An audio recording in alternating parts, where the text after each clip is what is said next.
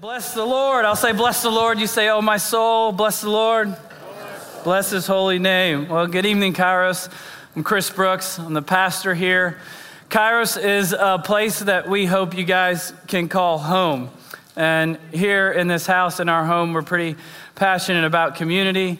Um, we want uh, for community to be experienced not only in this room on Tuesday nights, but every night throughout the week. And you need to know that we gather underneath the name and the mission of Jesus.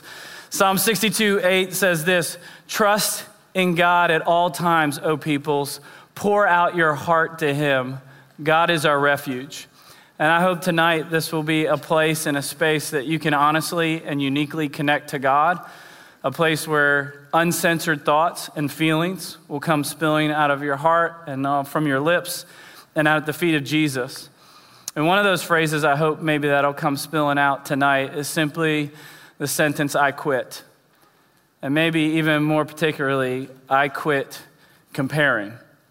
So a P B S economics advisor once made this startling observation on a morning talk show. He said this, that if every woman in America tomorrow morning woke up completely content with the way that she looked and stopped comparing herself to unrealistic standards of beauty, the American economy would collapse. And he wasn't like, it, it sounds funny. It's not a joke. Like the billions and billions of dollars that are generated in revenue because we have designed a system to make you compare yourself to others and feel discontent and inadequate. Now, if you think I'm just picking on the ladies here, five days ago, Time Magazine released an article talking about the increasing rates of body dysmorphia among men. And it just said, why are millions of American men so unsatisfied with the way that they look? And so it's an issue across the board, and it's not just, I think, with our physical appearance. We constantly compare our careers, our relationship status, um, our families, our possessions to other people unjustly and in unhealthy ways. That leads to a growing discontentment, nagging at the corner of our minds and our souls, feeding us a lie that you're not enough. And it's branded, right? It's been branded into our brains twenty-four hours. We don't even have to be watching certain things for it to get into a subconscious track for us to constantly be thinking that we need to compare ourselves to unrealistic, polished, and plastic standards of beauty that leave you with one core truth about yourself. You are not enough, and you don't have enough. Here's the tougher truth is, it's working. And you and I are subject to its influences. And I think you and I need the gospel tonight to liberate us from that endless track in our mind that says you don't compare, you don't add up, and you don't measure up.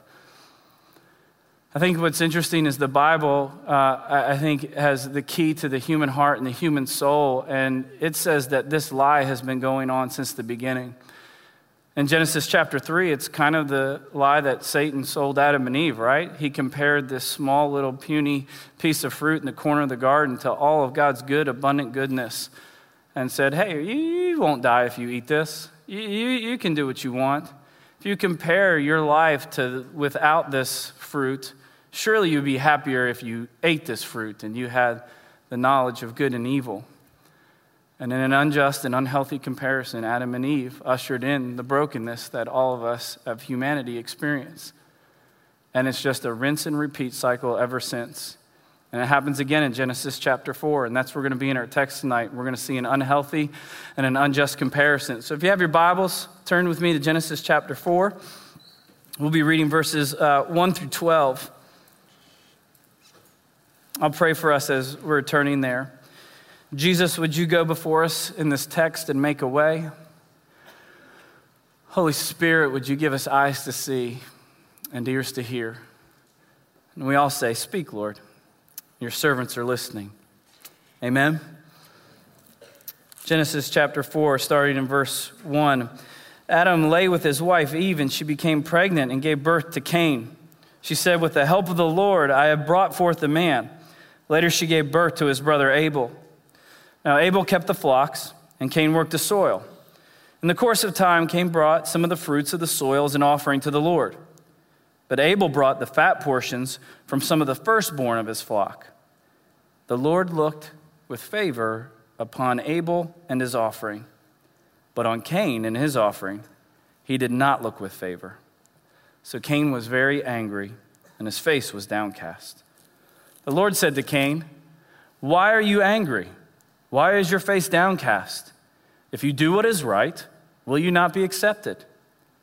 But if you do not do what is right, sin is crouching at your door, and it desires to have you, but you must master it." Now Cain said to his brother Abel, "Let's go out to the field." And while they were in the field, Cain attacked his brother Abel and killed him. Then the Lord said to Cain, "Where is your brother Abel?" "And I don't know," he replied. "Am I my brother's keeper?" The Lord said, "What have you done? Listen, your brother's blood cries out to me from the ground, and now you are under a curse and driven from the ground, which opened up its mouth to receive your brother's blood from your hand. When you work the ground, it will no longer yield its crops for you. You will be a restless wanderer on the earth." I'll say the word of the Lord if you'll say, "Thanks be to God." The word of the Lord. I, I, I, I don't know why this text has gotten underneath my skin. The last couple of weeks praying through it and preparing. Um, maybe it's, again, because what we see in Genesis chapter three is now bearing fruit in Genesis chapter four. Satan's big tempting line is, "You surely won't die if you eat this fruit." And now someone's dead. Maybe it's because uh, I have an older brother, and I know there's incredible moments between us full of love and loyalty, but I can tell you when we were growing up, if it was possible and we knew we wouldn't be found out, we would have killed each other. I don't, I don't know if that's what that's sparking in me. I don't know if it's because a child is dead and there are grieving parents. I don't know if it's because when you read this text, it's a little bit infuriating. There's no reason given for why Cain's sacrifice was not accepted and why the Lord didn't look on him with favor and his sacrifice, but on Abel. And for any of you who have siblings, you know that just sparks your righteous indignation right off the bat. And sure, we can deduce from the text, maybe there's some clues, right, that it says Cain brought some of the fruits um, from, for his offering, but Abel brought the first fruits, and he brought from the firstborn, the choicest. And perhaps we're coming to discover what would later be recorded, even though it hasn't been recorded yet. I don't know if God told them or not, that God's worship deserves our best, that we should be generous. And maybe God's just trying to have an instructional moment here, but for some reason, it drives a wedge between two brothers and their relationship. But I think if I can get to the, the heart of the matter, I think what's gotten underneath my skin about this text is, if I'm honest, I'm Cain. And if some of you are honest tonight, there's there's a little bit of Cain in you. I know exactly what it's like to rebel and run from God.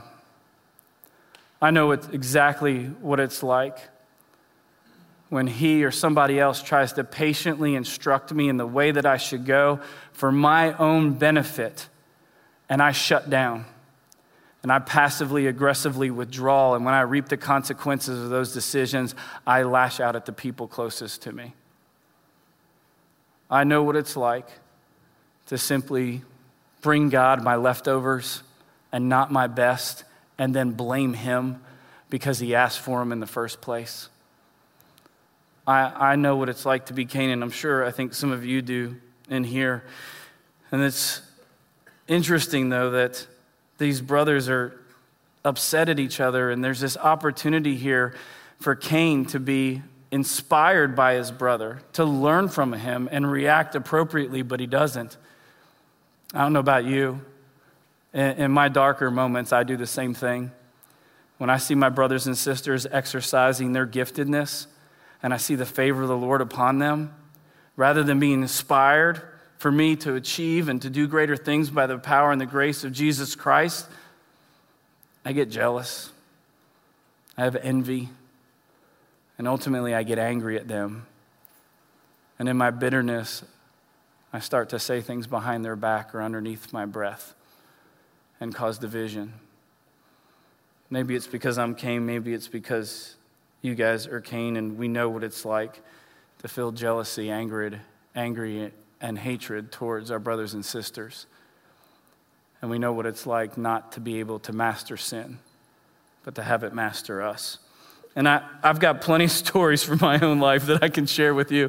For those of you who know me, I'm not the, uh, I'm not the kind of preacher who gets up here and tells you, you should be holy like me. If anything, my whole calling to ministry is, hey, Chris, just tell your story, and the bar will be set so low, everyone will know that I love them, okay?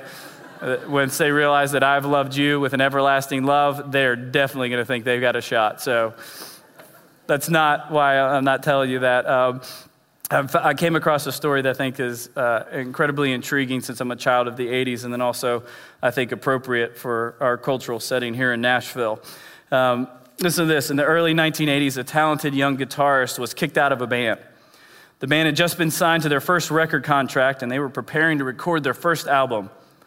A week before recording began, they fired the guitarist. No warning, no discussion. The guitarist just woke up one day and was handed a bus ticket home. The guitarist was demoralized. He felt betrayed. No one considered his side of the story or cared about how he felt. At the most crucial moment in the band's short career, he was abandoned by those who trusted him most. So on the bus ride back, he vowed to start his own band. He would start a band so amazing and so successful that his old band would regret ever firing him. We've never done things like this, right? Just insert boyfriend or girlfriend, perhaps, there. Um, sorry, baby, that's my issues. He would become so famous that his old band would spend the rest of their life comparing their band to his and regret the decision and horrible mistake they had made in firing him. His ambition would make them pay for their disrespect. So he recruited better musicians than ever. He wrote and rehearsed religiously. His desire for revenge fueled his passion. His rage ignited his creativity. Within a couple of years, his new band signed a record contract of their own, and they were finally taking off. The guitarist's name was Dave Mustaine, and the band he formed was called Megadeth. Megadeth would go on to sell over twenty-five million albums and tour the world over and over again. Today, Dave Mustaine is considered one of the most brilliant and influential musicians when it comes to the genre of heavy metal. Unfortunately, the name of the band that he was kicked out of was called Metallica.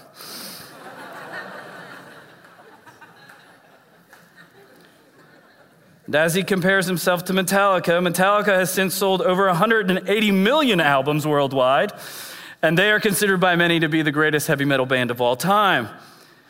Because of this, in two thousand three, in a rare intimate interview, a tearful Dave Mustaine admitted that he couldn't help but still consider himself a failure. Despite all he had accomplished, he was still the guy who got kicked out of Metallica. Tens of millions of albums sold, concert given to screaming stadiums of fans, millions of dollars earned, and yet when he compared, he concluded he was a failure. My question here for you tonight is, who's your Metallica? Who is it that you're constantly comparing yourself to in unjust and unhealthy ways? Where does your mind go that no matter what you've accomplished, who you've become, how the Lord has refined your character, the community that he's placed you in, you're like, yeah, but it's not. And I wonder if one of the questions God might have for Dave Mustaine, or for me, for you tonight, when we unjustly and unfairly compare ourselves and our lives, is simply the same thing he had for Cain. Why are you so angry? Why is your face so downcast? It's wonderful in this text, when you read it again and again, you'll see that God, even in the midst of Cain's passive-aggressive tendencies to withdraw, there is patience, there is love, there is pursuit. He notices him enough to notice the countenance on his face, and he asks him leading questions. He invites him into a conversation, right? And even when we walk away, and I would say especially when we walk away in our most insecure, inadequate, and feeling insignificant moments.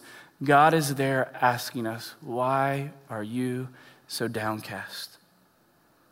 He doesn't scold, he doesn't rebuke, he doesn't chastise, and he doesn't shame Cain in his anger. I think this is an important point.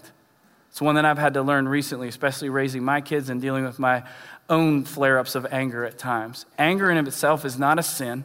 It's an indication that something's off between you and your environment, which is why the Bible says, in your anger, do not sin. God gets righteously angry. And I think part of the way that we bear his image is when we see injustice and things that weren't designed the way they were supposed to be designed, that we have an anger, a holy anger that goes, that's not how things should be. But in your anger, do not sin. And in that moment, God gives Cain a gift. He gives him the gift of naming his feelings. He says, why are you angry? He's providing clarity. He's inviting him into a conversation. He's offering him direction. And he instructs him, right? Hey, don't be upset. If you do what is right, you will be accepted. But if you do not, sin is crouching at your door, and it desires to have you. You must master it. Do you hear the patient parent there? He's not telling him exactly what to do. He's helping him clarify how he feels, and then he lays out options for him. Here's how you can respond to your anger. You can do what's right and you'll be accepted, but you need to be warned that if you do what you're thinking about doing, sin is crouching at your door, and if you act on it, it wants to devour you. But I want you to master it. There's a different way for you to live. There's a different way for you to process how you feel. Cain's response, passive-aggressive silence, and possibly the ultimate violence that we do in relationships to others. He silently withdraws and walks away until he can find a moment where he can give full expression to his depravity and his desires because he's unfairly and unjustly compared himself to his brother, and he murders him. I, I don't know why Cain walks away. I don't know why he rejects the gift. And as your pastor tonight, the biggest thing I can tell you is if you found yourself in this room and you found yourself on the circumference of this family, and we're inviting you into community, please don't walk away. I know there's a lot of you in this room who you're just trying to get your feet wet or just considering the claims of Christ, and you're welcome. There's also a lot of you who use this gathering as an excuse not to be involved in community.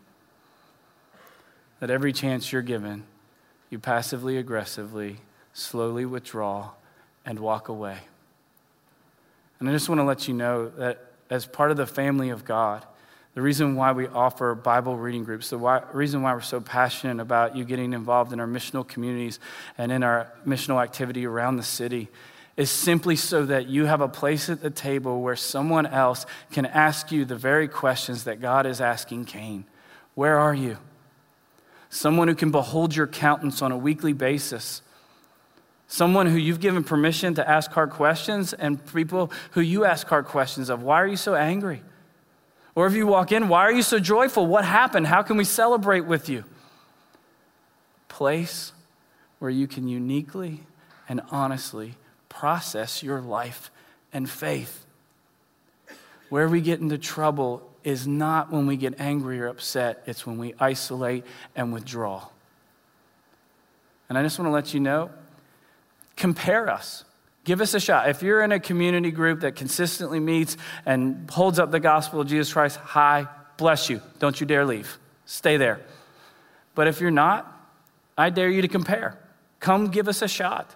See what happens. See if it's trustworthy. See if we aren't people who believe in Psalm sixty-two eight. Trust in the Lord at all times, O you people. Pour out your hearts to him, for God is our refuge.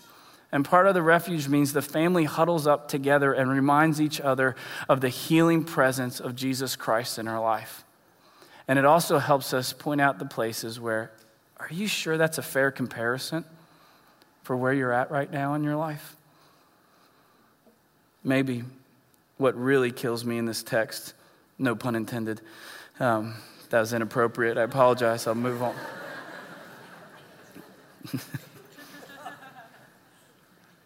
Is Cain has the chance to argue with the Lord. He has a loving father who, even in his insecurity and immaturity, huffs and pouts. You love my brother more than me. He has that moment to launch his anger or his apathy at God. He's got someone who's asking and inviting and creating an honest and unique space specifically designed for him. He's got a father who's locking eyes with him and says, I noticed that you're downcast, son. Tell me why. He's got a patient, loving father who says, let me guide you. Let me respect your freedom. Let me respect your humanity while I help invite you into my divinity. Here you go. Here's your options. Here's your choice. One leads to life and one leads to death. I've had this same conversation with your parents, but I'll have it with you again. And his response, as he just slowly walks away and ignores that invitation. And some of us are convinced that our silent rejection isn't really a rejection, it's just a procrastination. But I want you to hear this again. Be careful, because if you do what is right, you will be accepted. But if you do not, sin is crouching at your door, and it wants to devour you. It desires you. But you must master it. It doesn't sound like good news, does it? Especially when most of us, our experience is that when we try to do that, sin ultimately masters us. This is why even this text drives us to Jesus. Because here is someone who he opened up the door freely to our sin and shame and took it upon himself. Here's the one who, because of his death, burial, and resurrection, he mastered sin and its consequences. And Hebrews twelve twenty-four will tell us this, that the blood of Jesus speaks a better name than the blood of Abel. The blood of Abel is crying out for justice. The blood of Jesus cries forgiveness over you. And so someone who was slain for our sins can now be trusted, that we can compare ourselves to God, realize his holiness and our deficiency, and instead of making us silently walk away in shame, we can turn to Jesus, the author and perfecter of our faith, who boldly ushers us in and says, allow my righteousness to count for you. Allow my Holy Spirit to teach you a new way of living where you don't have to hide or compare or complain all the time, but you can discover your God-given, unique identity in my family. Stop comparing yourselves to my brothers and sisters in such a way that it produces shame for you. Rather, let it inspire you and release you to be the person I have designed you to be. Or perhaps, maybe tonight, our best response to this text and to quit comparing in unhealthy and unjust ways is simply to echo the prayer that Søren Kierkegaard said so eloquently. And now, with God's help, I become myself. Amen? So what we like to do here is, after worshiping and hearing God's word, is we like to take one hundred twenty seconds and just reflect. And we want to hear the voice of the Lord, and so we do that with two guiding questions. What do you think the Lord is saying to you? And what do you need to do in response to that? So we're just going to listen in, and what from the songs that we sang, the text that we read, the talk that was given, what had your name on it tonight? What if the Holy Spirit gave you enough courage and power and fortitude? What if you actually trusted the Lord and poured out your heart to him tonight? What would he say to you, and what would you say to him in return? Let's listen together.